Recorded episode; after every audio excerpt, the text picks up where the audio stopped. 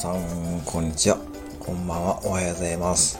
はい、副店長コミュニティの、えー、王将大好き王将言葉講座第11回目となりました。はい、皆さんいかがお過ごしでしょうか家族、友人、兄弟、姉妹、彼女、彼氏、ペット、昆虫、その辺の雑草にどうやってますか？はい、どうやってくださいね。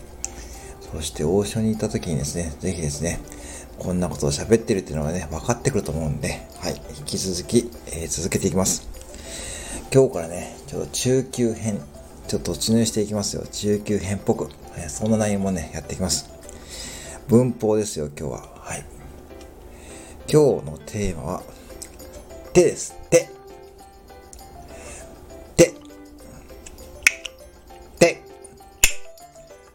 この手、ね、この一言の表す意味はとても大きいんで、今日はそれをちょっと取り上げと思います。はい。はい、これはですね、手というのは、皿というね、皿。要するに、お召し上がりの時に、要は注文の数、ね、を表すと。な方はですね、お持ち帰りでしたよね。覚えてますか？な方はお持ち帰りですよ。な方はお持ち帰り。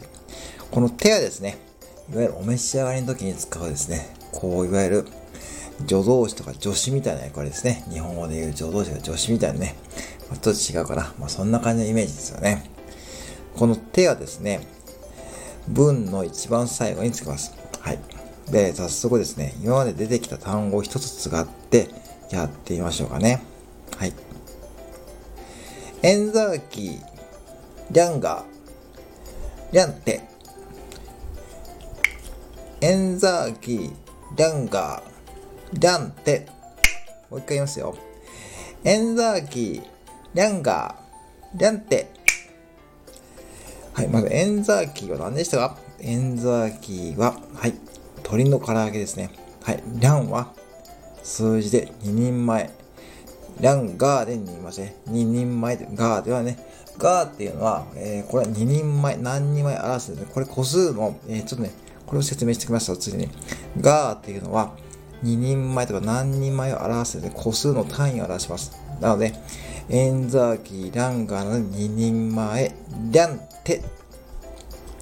2人前の2皿。要するに、エンザーキーを、えー、店内でお召し上がり2人前。そんなイメージでいきますよ。はい。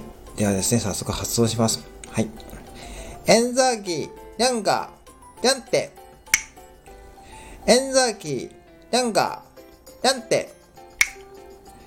エンザーキー、リャンガー、リャンテ。それではですね、大丈夫ですか？ここまでついてきますか？はい。もしついてきてない方はね、一旦ここで一旦停止して、えー、戻って聞いてくださいよ。はい。じゃあ次ですね。発音、ちょっと早くいきますよ。はい。エンザーギー、ランガー、リャンテ。